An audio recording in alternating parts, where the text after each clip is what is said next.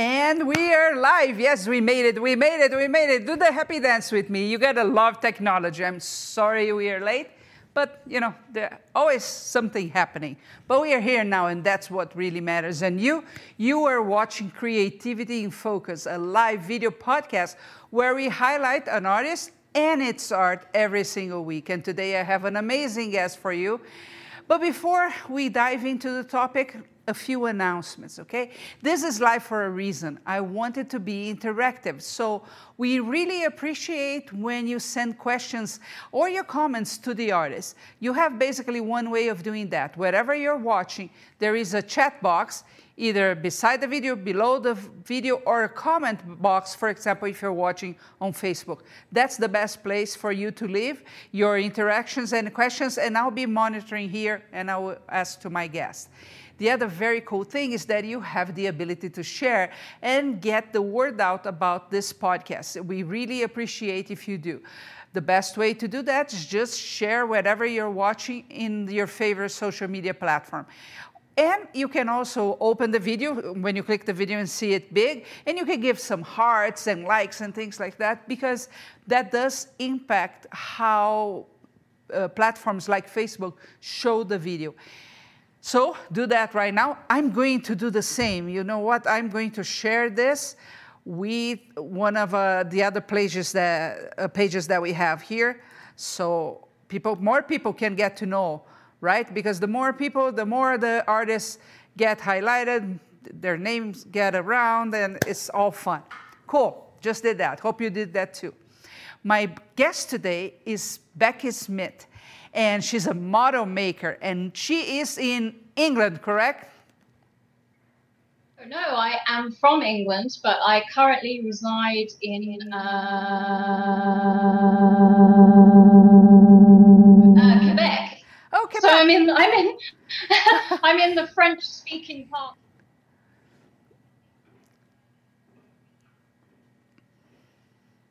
But yes, I am. I am from England. Um, but yeah, I think a lot of people don't realise that. They they all think that I'm still in England, but no, I'm over here in Canada. It's your own fault. It's because you on your Facebook post you have several going to London today or something like that. That's why I assume.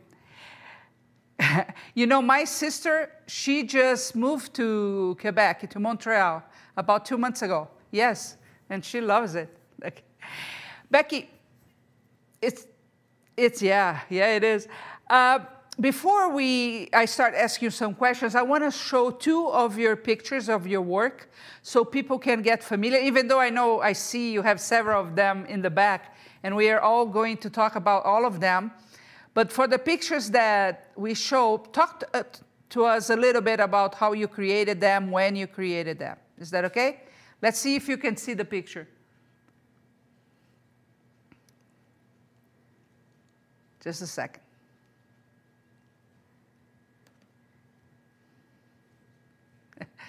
Almost there.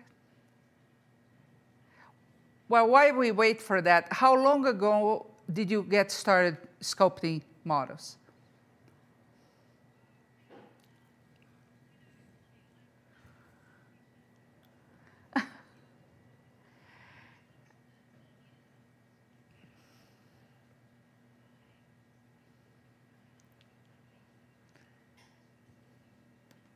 Uh-huh.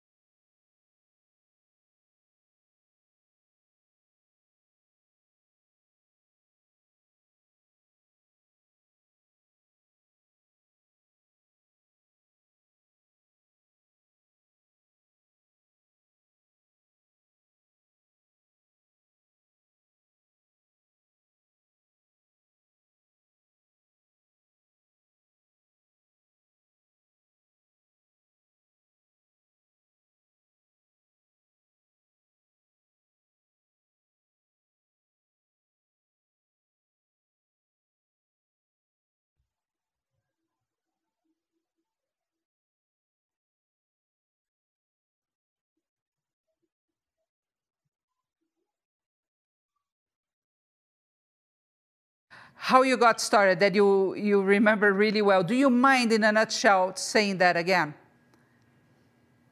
Oh, no, no, no, that's okay. Um, it was when I was about 13 years old, and um, we had a show in, uh, it was an adaptation of The Wind in the Willows. And it was by a wonderful, amazing um, animation company that we had in the UK uh, called Cosgrove Hall. And it was all stop motion puppets. Uh, I'm sure there's some people out there that, that will remember it. Um, if you are from England, you will know that David Jason who's a very famous actor in our country, um, did the voice for Mr. Toad, and I completely fell in love. And from that moment on, um, my parents bought me plasticine, blocks of plasticine, and I would just sit there playing with it because I I just thought it was such a magical, wonderful thing, and I, I wanted to start creating my own my own things, and um, that's really how I got the bug from there. And I remember it vividly. I remember it and driving my mum mad because I would just see bits of plasticine everywhere I went. She always knew when Becky had been in the room, there was plasticine. So that, that's how I got started. yes. and, and a bit about your sculpting process. Do you still use the plastilene as the main medium? No, no, not anymore. Um, uh, I still love using plasticine, but the models that I create now, so say the ones that I have behind me, they are all um, one-off pieces. Um, they're not cast. I have done um, stuff that's been cast before, and I can talk about that a bit later. Um, but these particular ones are all in resin, so they are absolutely rock So plasticine obviously would be no good for that. Mm-hmm. Um, I can talk through a little bit uh, if people are interested the yes. actual process of how yes. I start going head. So the very very first thing that I do is always always start with the head. It's it's always the first thing for me. Um, and here we go. I've got um, this here is uh, chicken wire. So this is standard chicken wire that you would get from uh, any hardware hardware mm-hmm. store and you just sort of fashion, uh, you know, the, just a basic, basic shape. spherical head, basic shape.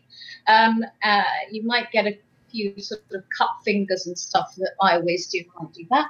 Then um, from that, I always coat everything in masking tape, standard masking tape, wrap the whole thing. Then I go from that to this. This one I made earlier.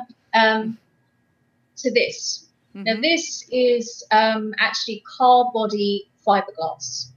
Uh, it's fantastic. It dries really very, very solid, and it's got such um, such a good surface that the actual material I use adheres to it really well. Mm-hmm. Um, and it's a great hard shape to sculpt on, so it makes a fantastic armature. Um, and then from that, I will start actually making the character. I will start sculpting the head. Um, I've said this lots and lots of people, and I, I I don't know if other sculptors have the same thing, but I I just it starts to come to life once I start sculpting the head. The character will start almost talking to you in some ways and telling you about themselves. And from that, once I've actually done the head, by the time I finish that process, mm. um, I can start working on the body because I suddenly have a very, very clear idea about the character that he is. And this kind of, you know, very much dictates the stance of him, you know, what kind of personality you're giving across. So that's the process that I always go through. Head first.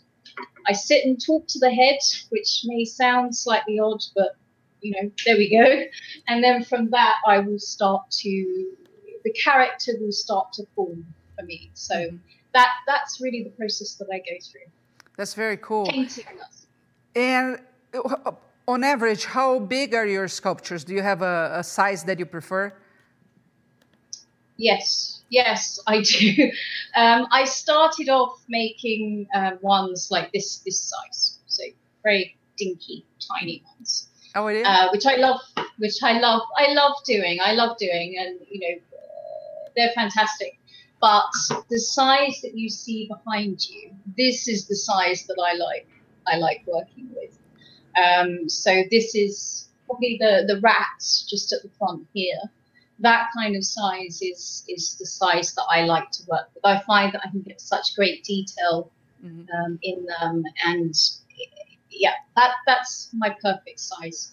Um, you may well know uh, that I make bigger ones as well, larger ones. Um, they sometimes can be too big because um, I'm very I'm a very small person. I'm not very big, so trying trying to sort of maneuver these these figures. Uh, the one I'm working on at the moment is actually a little taller than me, um, and he's okay when he's all in bits, but once you put them together, they're they're quite bulky. So mm-hmm. that kind of size is a lot more manageable. Uh, we have here Beverly Oliver. She's saying hi from your friend from Edmonton, Canada. And I hi, have a, Beverly. Yeah. and Nango is saying, I just got in, so I might have missed, but your characters come right from my, my characters come right from my head. How do you think your characters? Exactly the same, Beverly. Exactly the same. Um, I think it's like any artist or any person, really. You know, our, our imagination is so fertile. We're constantly, um, you know, with me, it's it's books. So I will I will read books, particularly children's books. I love children's books. I love the illustrations. Um, and it's just over time, things will start to just pop into your head. And funnily enough, um, I had somebody contact me recently and they wanted to get into sculpting and they asked me what the process should be. Should I actually sit down and, you know, do some, it's sort of a, a very logical plan mm-hmm. of what I'm going to do, um, which of course is great. And I know people that do work like that. Personally, I don't. Personally, it is just comes, it just comes from the head and you start sculpting and as I say, when I'm sort of working on the head, that imagination really starts to sort of gear up and get going. Mm-hmm. and the, the, the process goes on and on and then suddenly you know you have this character. So i'm exactly the same as beverly. I i used to think i was alone. I used to think i was so disorganized because so many people seem to have this very you know methodical approach to it. Um, I'm not one of them. I'm not one of them. Uh, I'd like to. I'd like to say that I were. I'd like to say, you know, yes, it's all very, but it's not. Mm-hmm. It's not. And anybody, anybody that's involved in the kind of work that that we do, you know, as, as sculptors, model makers, painters, um, yes. nothing is straightforward. So, yeah, yeah, absolutely. Uh, Mitzi is saying, I talk to my sculpts all the time. Sometimes what I say isn't repeatable in polite company. So do you talk to your sculpts as well? All the time, all the time. They, um, you know, and, and this is the thing, you get to know them so well. And I think it's an important process. I think, especially if you're, if you're sort of conjuring up something completely from your own imagination, it's really important. This is how you know if you know that character inside out and you know that they know you because you're you're kind of talking to each other mm-hmm. um, this is when you can make it real this is when the best compliment i ever get about my work is when somebody says i'm expecting it to turn around and talk to me mm-hmm. because you know to me it's like i've i've done what i intended to do which mm-hmm. is um, you know make something from here real real. And you know so i think it's very i think it's very important to talk to your sculptors. I'm all for that talking to your sculptures talking to your work. So mm-hmm. good for you. I'm exactly the same. Uh, Jarrod Shiflett is saying cool i'm watching. And i, I know you, be, you belong to their amazing forum as well. Becky talk to us a little bit about the characters you have behind you Okay, the characters I, I have behind me here, um, which you can probably see.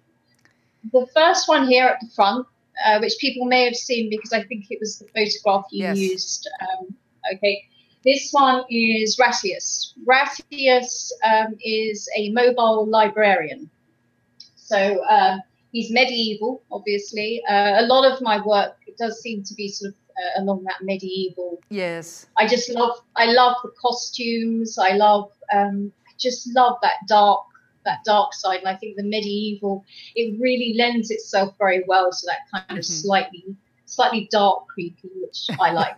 um, so Ratius here is a mobile librarian. He um, he takes to the cobbled streets. Um, I don't, you, you obviously can't see it. I can turn him around in a second, but he has got a, a bookcase strapped to his back. Mm-hmm. So he takes all of these books and he goes out onto the streets and uh, he lends these books out to people because he's a massive fan of literature.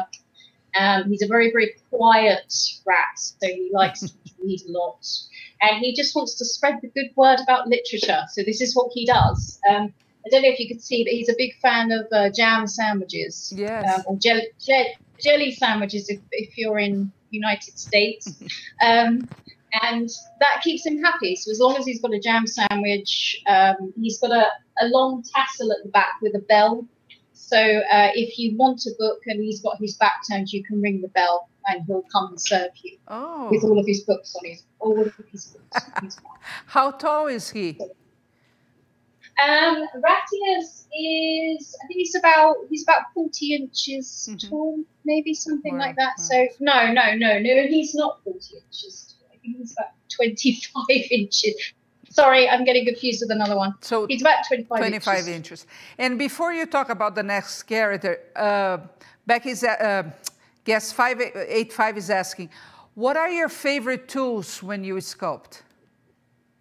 Favorite tools? Ah, now this is a very, very interesting question. And I was having this discussion, funnily enough, with a, a wonderful friend of mine who um, is also on the, um, the, the Shiflett Brothers sculpting forum. And mm-hmm. we were having a conversation because, again, it was, you know, everybody has these wonderful uh, tools that they use, which are fantastic. Mm-hmm.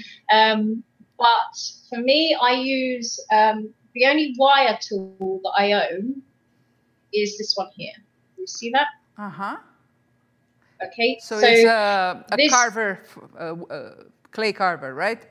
Yep. Mm-hmm. Yep. It's just a clay. It's just a standard clay carver that I use. Uh, the other thing that I use all the time is a paintbrush and that is to just um, keep everything smooth. This is something I get asked this question a lot uh, from people who are interested in what I do. How do you get the material smooth? Um, and the best way to do that is water and a paintbrush. So keep everything smooth. You can also use Vaseline, which is excellent. Um, I actually heard someone once, it sounds awful, but they actually told me that they used their own saliva a lot. Oh. So oh.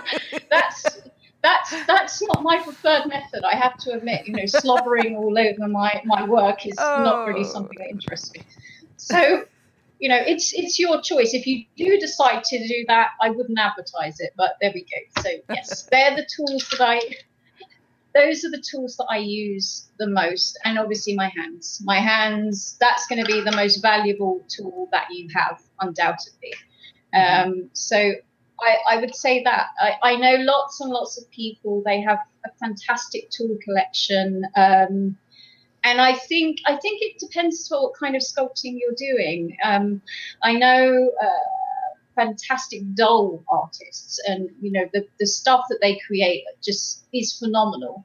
And it's such precise wonderful work that i think they would probably need more than you hmm. know these these two these two items. But for me personally um, that's what i that's what i tend to use the most. It's my hands mostly uh, for little bits. It's that for the carving. um, for the carving. Yep, absolutely. And then um, a paintbrush. I also use, you know, lots of things around the house. Um, if you are, you know, lucky enough to have a fantastic toolkit, then great. But um, I tend to just take things, you know, I can use pencils, I can use all kinds of things, you know, to, if I need to make holes or buttonholes. And mm-hmm. so um, just use your imagination. That's, that's what I say. I just grab things you know that come to hand and and that works uh-huh. but um if you if you really are interested in getting some sculpting tools one of these is absolutely a must have it's mm-hmm. a fantastic tool to have uh, Summer Summer Loves Disney is asking, is the entire sculpture made with the auto compound or do you use something else over it? Um, it, the whole sculpture, no, it's just, um, I, will get into what I actually use. I've got some, um, I've got some samples here. So I went from, once I've used the fiberglass, I then use this, which if you're a sculptor, you will know exactly what this is. This is the two part resin putty. Mm-hmm. And you're laughing because I'm guessing you know what this is too. It's lovely sticky stuff. And once you mix that together, um, you have a couple of hours working time, and then it it, it, it goes like this. Mm-hmm. So it like rock. Um, and then that's it. I might use um, a kind of sanding sponge which I've only just discovered these. Would you believe? I I, I was completely new to the sanding sponge. I, I, I love them, um, but it's a fantastic. It's fantastic because you can sand it, and then after that, um, I just paint them. I use acrylic paints, and um, I I paint them all all by hand with acrylic paints, mm-hmm. and then that's that's it. That's it. So they're not designed to kind of uh, be outside I've had people ask that before. It would be completely different paints that I would I would need to use. Mm-hmm. Okay, let's talk about one of those characters out there. So we met the librarian. Who else do we have there? Ah, okay. Well, uh, in the far corner here, this uh, this sort of lonely-looking rabbit over here. Uh, this is Gilbert the rabbit. Now, mm-hmm. Gilbert is um, he he wears his heart on his sleeve. Uh, he is um, a very, very broken-hearted bunny rabbit. Uh, you know, he was he was scorned once by the love of his life. Um, he's never got over it. So now he spends his time um, uh, writing poetry, writing poetry, uh, which he actually sells to people. So again, he'll go out to the streets. Um, he'll go out to the streets and sell his poetry to um, oh people that need it. So if somebody's trying to woo someone, uh, Gilbert has Gilbert has a poem for you. So that's going to help you win win the love of your life. Um, so that that's what he does. So he's a very very lovely but quite a sad quite a sad character. Oh. Uh, he he he wants to make sure that everybody gets gets the love that he always feel he missed out on. So that's that's his that's his loss in life, um, and we love him for it. Oh. So yes, that's Gil. That's Gilbert. Um, but again, as you can see, he's kind of got that kind of medieval feel about him. Mm-hmm. Um, he was he was a, a, fantastic one to sculpt. I really enjoyed making him a lot um, because I think he just. I've always been fascinated by the kind of sad, the um, like I said, the very dark and sad, sad, elements. Mm-hmm. Yeah, I, I think, what, I think that makes you great to, characters. To that sadness, I, I, I see the medieval age also as an age with not too many answers, right? But what really attracts you to that time? I think the look of it, the look of it, and I will let you into it to uh, how I came about it. It was actually by a, wonderful artist, which everybody's heard of, and that's Brian Froud. Brian Froud. Um, it was such an inspiration for me. Um, I have a, I have a book here which um, I bought into the workroom just just for you. Um, this book here, Master Snickup's Cloak. Now, this this book uh, is a bit battered, and mm-hmm. um, my my dad bought this for me um, back in 1979, so I was two, two, and um, the illustrations are all by Brian Froud, and um, it's about the the Black Death. It's about the Black Death, mm. as we can see there. Yeah. But the illustrations just just captured me. It captured me. And from then on, I started to, it just had this real dark beauty about it. And um, I think, you know, we're very lucky in Europe because you know we we can go to these medieval towns. Uh, we can go to places like Bruges. Bruges yes. is just a wonder. It's a wonder. You you know for that kind of architecture. You could feel it. And there's a romance about it as well. It has all the elements that just appeal to me. And at the same time, there's that there's that real dark, you know, the everything that used to go on during the dark ages, you know, the horrors that used to go mm-hmm. on. Um, you know, I think it's just like a rich a rich tapestry that's bandied about a lot, but it is. It's a rich tapestry there for um, imagination mm-hmm. for imagination. And I think that's what draws me to it. But I have to I have to nod my head to Brian Froud for um, making me kind of go, oh, inspiring me, which which he does to this he does to this day. And I think most people that will look at my work, um, you know, would they they can see that there's there's a Brian Froud influence mm-hmm. there. That's fantastic. Um, so now we talked a little bit about the, the uh, the process that you use. Let's talk about the business side then. Who is your okay. market? My market um, for what I do, they're actually, um, I do commissions for people. So um, mine will just, this is why I always make one off pieces because my work it's not everybody's cup of tea. Not mm. everybody likes what I do. Some people think it's really creepy.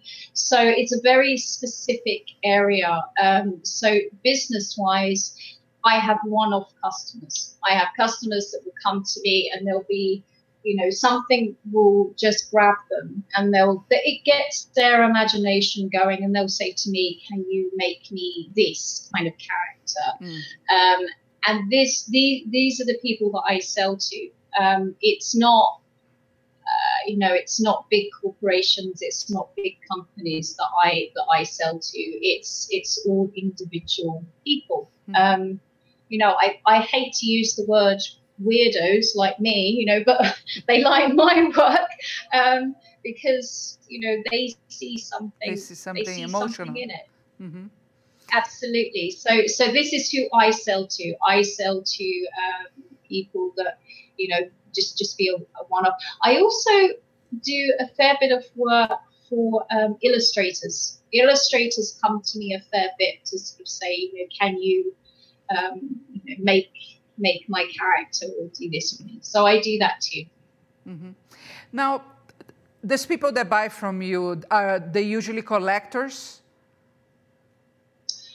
Uh, no, they're they're not usually collectors. Um, they usually it is just a one-off. It's usually because of the size of them for a start. I think you know if you were going to collect these, you'd have to have quite a lot of, a lot, of room. Space. Yes. you'd have you'd have quite a lot of space. But then again, um, you will get those same people that come to you. Um, like for instance, I, I I had a customer who wanted something just for his house. Mm-hmm. He wanted something for his house. And then he'll come to you and go, Oh, actually, I've had another idea about, uh, you know, having one in this room for this purpose. So you will get people like that from time to time. Um, I wouldn't say collectors as such, you know, people that just collect Becky Smith work. Mm-hmm. Um, so it's usually one-offs, one-offs that I that I do. So and Becky, um, sorry, I interrupted you. You're going to say something. No, no, please. Uh, where do you find your customers? Uh, do you go to shows, the galleries? I I have to be honest with you, but I spent a long, long time um, hiding my work away. Um, it was one of those things. I I think we're all the same as artists. It's it's like you have these weird little thoughts, or you think you do, and you just think nobody else is going to appreciate this. This is just going to be for me. Um, but at the same time, you're thinking, I need, I want to make money off it, and we're all sitting there waiting for you know someone to go, hello. Can I buy one of your work? and of course, it just doesn't happen like that. And it's only really been in the last couple of years where I've said, okay, I have to get myself out there.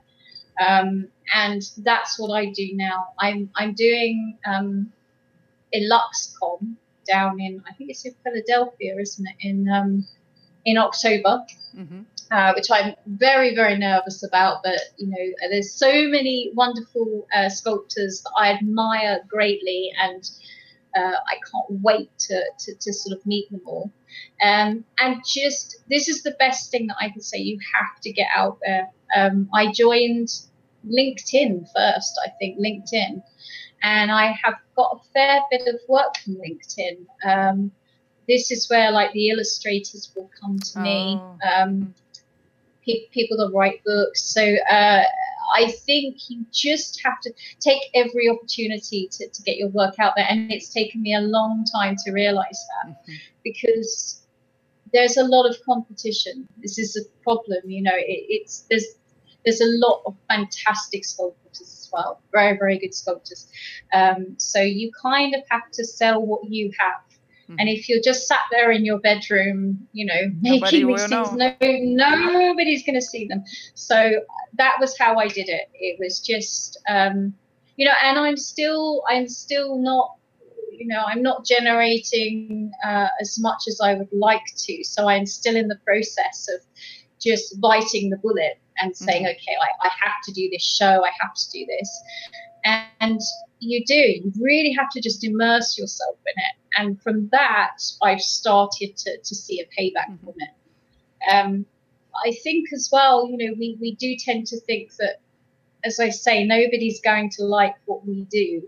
But if you like it, if you see something there, someone else will. Someone else will see it. And that's all it takes. It takes a few people to see what you do, and they're going to love it as much as you do. So, awesome. you know, you know, Absolutely. you mentioned that there are many sculptors, but the way I see is that we each have a different voice and a way to express that.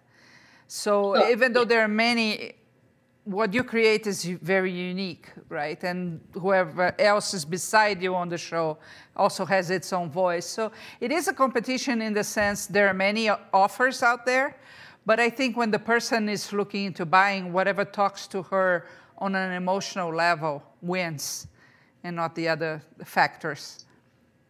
Completely, completely. I think I probably worded that wrong because I don't mean uh, in competition right. with your work. Mm-hmm. Um, what I what I mean is that if somebody is looking to buy a, a sculpture or something like that, there are so many others out there. They're not going to come knocking on your door. Mm-hmm. You have to go and find them because there are so many people out there who are creating yes. wonderful things. Yes. Um, but you're absolutely right. Every single person is is different, and you know, if you join the sculpting forums, you know that we're joined to, you you see it there. Every Amazing. single person has incredible, incredible, and I think you know we often feel intimidated sharing our work, mm-hmm. but you have to do it you have to get it out there and you know people will see things in your work just as much as they will other people's even if you think they're better which we all do you know i mm. I, I, don't know about you but i'm i'm always intimidated when i yes. when i go onto these forums and i'm like oh, I, I always keep thinking there's so many talented people out there yeah. But you know, you know, who is thinking that about you? This mm-hmm. is what I think. This is what we have to remember. Who's yes. thinking that about you? About you. So, just you have to kind of, um, you know, swallow that fear and just just go for it. Go just for do it. it. Yes. Yeah. See uh, what happens. I have here Lisa asking. Oh, first of all, Mitzi is saying there is a bit of Froud influence in your work. And Lisa is asking, what was the name of the book again? Oh, the book. The book. Okay, if if you're interested, please do get a copy. Um, I'm not. Brian Froud has not put me up to this. I don't know him. I wish you. I wish I did. um, it's called Master Snickup's Cloak. It was, um, and it's by uh, Alexander Theroux, and it's illustrated by Brian Froud.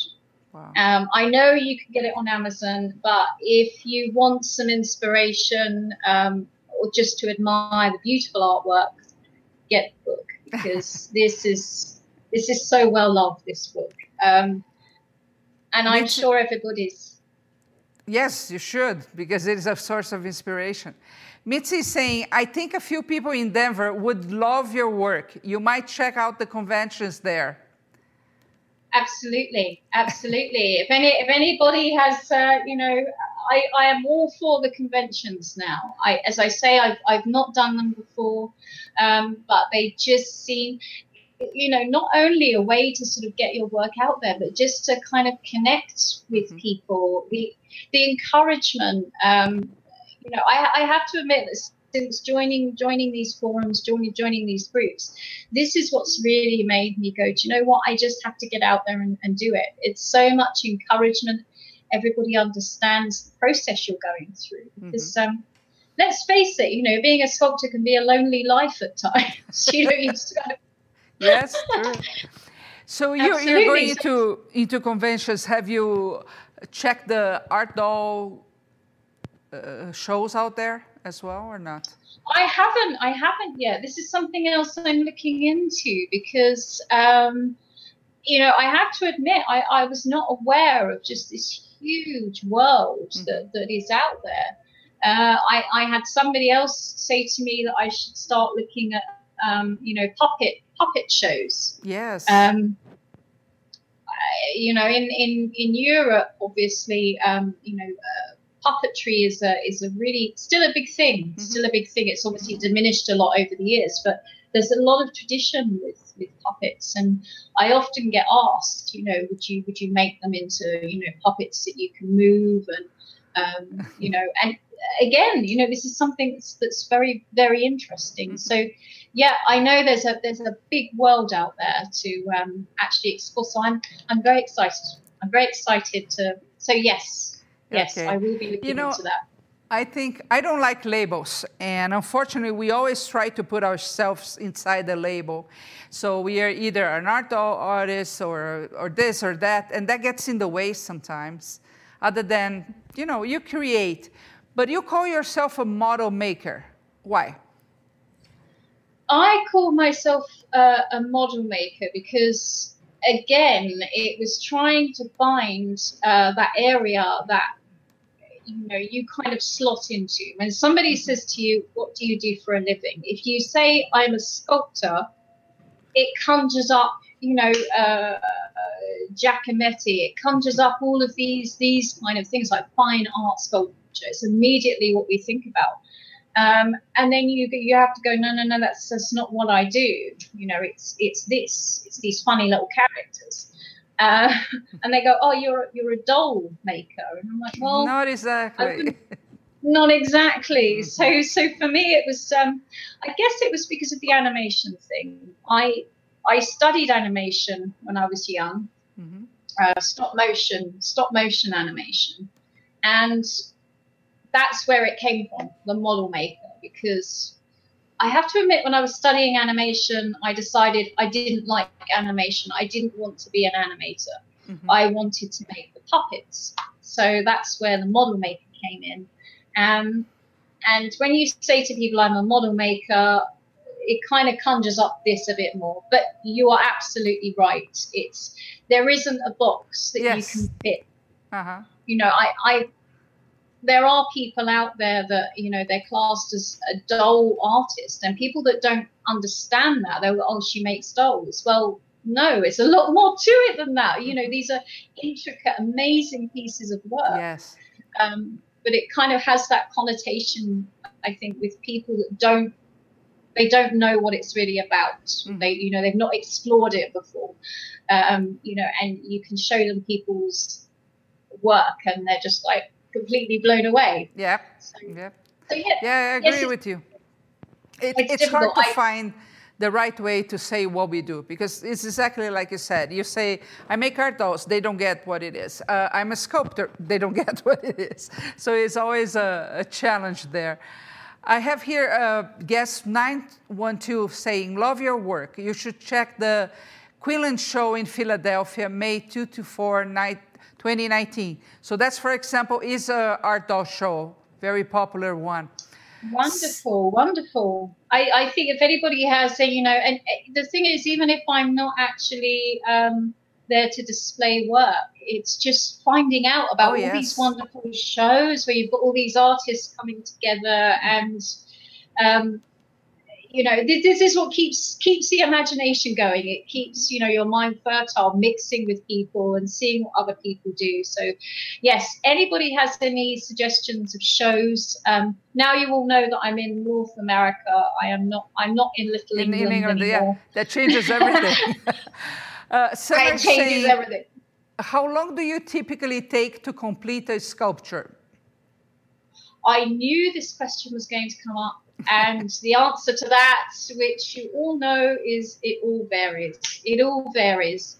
Um, I've got one that I'm working on at the moment, and he has taken uh, about six months so far to make. Um, but having said that, I've not been working on him full time, so um, it's difficult to kind of put it into hours how how long because I have other stuff going on. Uh, then I'll have other ones like um, sort of Ratius or Oliver, which is the jester at the back. And I completed him very quickly, you know, in a, in a few weeks because mm. it just kind of happened and I did it. So it really, really does depend uh, on the character. Some can actually take longer um, to, to, to, produce just because your thought process is, is not always there. So you might be struggling um, you know, with with really sort of finishing the character because there's something missing. Other times you can just sit there and it just comes completely and, and it's it's done. Um, to be fair, the one that I'm working on that's taken six months, he's he's a big fellow. He's a big fellow. How, how big do you think it's going to be? He's going to be uh, probably about 60 inches tall. Wow. So wow. he's, big guy. He's, he's, he's a big fellow, and he's getting to the point where um, I'm struggling to move him. so, because because this is the other thing with the material, I keep everything as hollow as possible.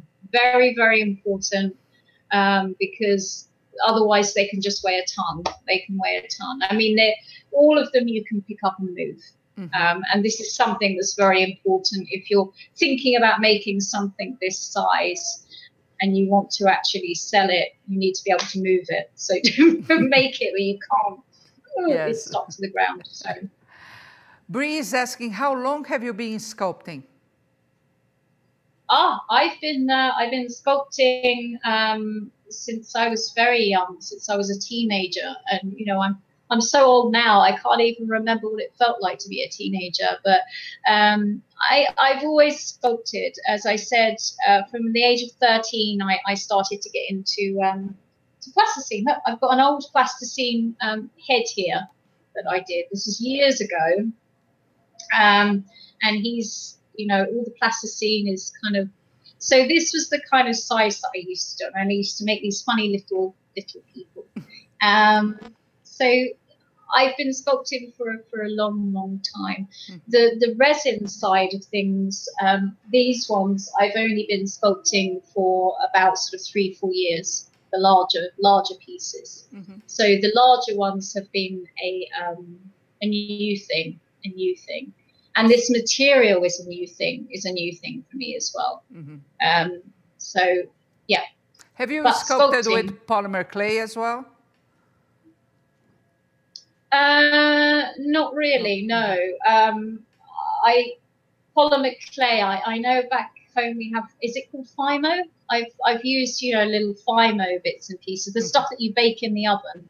Yes. Um, I've used yeah, I've used little bits and pieces like like that before, but um, I haven't really used too much of that. Um, well, they don't make a lot of thing. sense uh, for the size that you sculpt, right?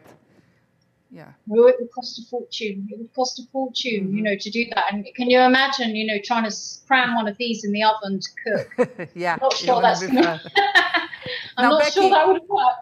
uh, talk to us a little bit about price range of your pieces uh, that you think they sell well Okay, well, the price range again is is a very grey area. It's very very difficult. The first thing I have to factor in is obviously the cost of the material, especially if it's a big piece, because um, I think this is. I've spoken to other artists as well. I know lots of people kind of let their work go relatively cheap cheaply, especially especially if you're not very well known uh, like me. You know, I'm not, I'm not very well known. So you really have to be careful because you can say, okay, well, I want to make a big profit from this, but the cost of material is so much that you're just going to, you know, price yourself out out of the market really. So it's it's very very tricky. Um, I have some some models. If it's a commission piece, that's fantastic because I can say to them, okay, this is the cost of the material it's going to be first and foremost. Then on top of that, I can sort of say, okay, well, this is how much I think this is going to be worth, mm-hmm. and it it can all it can always vary. The other thing I will say, and I'm not sure if people agree with this, it really does depend on your customer as well. If you get somebody that that wants something very very quick, for instance, that's going to put the price up as well because everything else has to stop. So these are things you really, really do have to factor in. Um, the big piece that I'm working on at the moment, um, he has taken ooh, sort of six gallons of this material wow. to make. Mm. Okay, it's a lot. It's a lot, um, and you know to get two gallons. This is it's expensive stuff. It's mm-hmm. expensive stuff. So that's the first thing that I think about. But it's it's difficult because you can say, okay, well, I've worked on this for six months, so therefore it's going to be this much money. You know, you, you think about a normal wage on top of everything else, mm-hmm. but um, I don't know if other artists feel this way, but it's very, very rare that I will make a huge profit from what I do. Because I know that if I was to say, okay, I've got six gallons of, of this material I've used, plus the time that I've taken, um, because the other thing is as well, it's the time frame makes it makes a big big difference. Um, you know, it's not the customer's fault that I've taken that long to produce something. Mm-hmm. So I'm not going to charge them for that. That's down to me. Um, so my way of doing it is I will often say to the customer, "What's your budget?" First and foremost, you know, you, you can't say to somebody it's going to cost, make it, and then say, okay, mm-hmm. this is how much you owe me. It doesn't work like that. What's your budget? And then from that, you take out the material first and foremost. Then I would say to myself, okay, can I actually make a profit from what's left of that?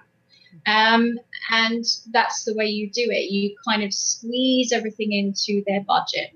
So it's very, very difficult to say, you know, it's it's this much money. Mm-hmm. That's it because yeah, yeah and the, it's, it's the cost of the material is crucial. And Mitzi actually is saying my brain just melted trying to calculate the cost of that much polymer clay if you were doing the figure in polymer clay. yeah, because um, you know this is this is uh, the stock here, so that that there is like mm-hmm. a gallon. A gallon this of the gallon. epoxy. Mm-hmm. Yep. Yeah, it's a gallon. It's a gallon of this stuff, and you know, for that, I would, you know, you, you sort of pay like $150 for it. Mm-hmm. So um, it's difficult because I think some people would, would look at the work and they go, oh, you know, that's that's going to cost loads of money because of the size of it. But then other people, it's like, well, actually, you know, it's going to be like uh, $1,500 or it's going to be something like that. And they're very, very shocked by it. They're, oh, I thought it was going to be more than that. Mm-hmm. So, um, I think this is why it's such it's such a great area. Mm-hmm.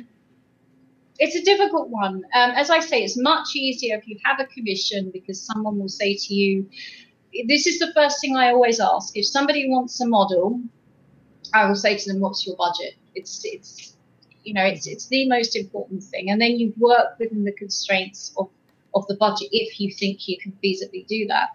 Um, with ones like this, I mean, I've I've had bits of work before that it's I've made a loss. I've made a loss. You know, mm-hmm. I, I make them, um, you know, and you just think not everything sells. Not everything sells. So what do you do? Do you just sit there and go, no, no, I'm not selling it for anything less than you know what I think, or do I send it out into the world, recoup some of the money back? You know, we live and learn. And um, I think as, as sculptors and model makers and painters and all kinds, we all have to do that unless you're, you know, very, very well known, which uh-huh. unfortunately uh-huh. most of us most of us aren't. So, you know, we have well, to make maybe this podcast can start changing that. One last question about the costuming of your of your models. Are they the same material or do you use fabric, textiles?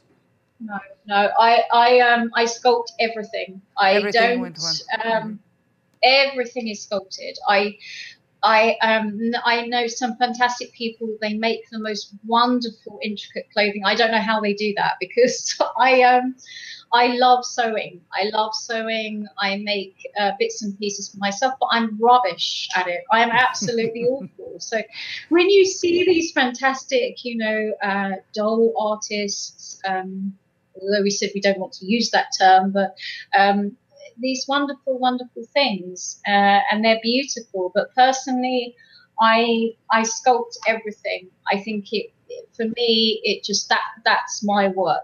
Mhm. Everything is sculpted. So if I need um, books or clothes, I sculpt everything. Okay.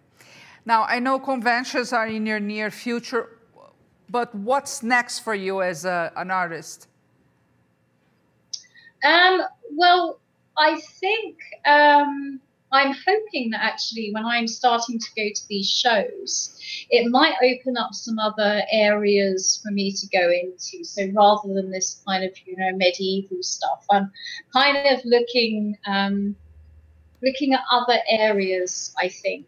Uh, I also had a, interesting conversation with a couple of people that are interested in um, getting together to do some animatronic Mm, work. So again, this is like the puppet, the puppet thing, and they're very interested in me um, sculpting some pieces that they can actually cast and turn into animatronic awesome. puppets, Uh-huh. um, which I'm very, very excited about.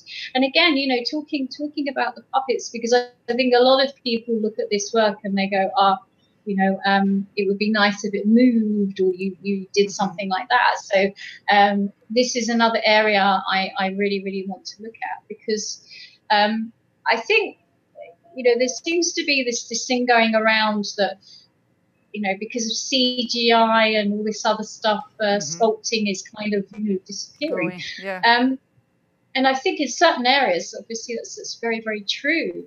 But in other areas, I think you know it's it's very much prevalent. Uh, You know, it's there. If you look for it, you can find those areas. Mhm. Um, so it's just it's just finding them. And this is like the learning curve that I think I'm going on at the moment. I have people coming to me saying, "How about trying this?" Or you know, would would you make this for me so I can you know make the animatronics? um, and it's opening up all these all these doors for different for different areas. So um, I'm very excited. The other thing that I um I really want to, to do is is kind of uh, get more into um, characters from books Mm. characters from books. And um, i very very much want to do some um, ballet characters as well. So from the nutcracker for instance you know the the king rat. I'd love to make one of those. I i go we go to watch the nutcracker when i go back home to london every, every year and um, I just yeah. So Yeah. that there's loads and loads of stuff. But you know, I'm I'm I'm the same as most people out there. But uh, this for me at the moment, it's going to be getting my work into as many shows as possible, and um, th- this is going to be my main focus. That's just getting my work out there to see. So, Becky, if people want to know more about your creations, where should they go? Um, I do have a website that's under construction at the moment, um, which I'm very excited about as well. So I've had loads, lo- lots of lovely new pictures and things to do, and I will post a, a, a link to that once it's up and running. At the moment, um, my Becky Smith Model Maker page on Facebook is the best place to see my work. Um, if you want to ask any questions or uh, you know you, you have any opinions about about what I do, um, if you like it, if you don't like it, that's the place to go. So come come and say hello there. Um, so yeah, yeah, that's that's the place. But That's as soon as my website is up and running, I'll post it on that page as well. Fantastic. Any final words for artists, sculptors, art doll artists, model makers, puppeteers out there? Uh, yes. Uh, keep just keep doing it. Keep doing it. Keep practicing and get yourself out there. Don't you know, don't look at other people's work and think, oh my word, I wish that I was as good as that, because everybody feels like that. Um, you know, and I'm sure even the best sculptors, you know, that, that we see on that forum all the time that just, you know, they seem on another level, even they feel that way. So don't, if you look at other people's work, be inspired by it and just get your work out there. And like I say, if you see something in your work that you love, you will not be the only one that does. There's going to be other people out there that will feel the same. Um, and building confidence is also going to help your work as well. If you get it out there, your work is going to improve, improve, improve.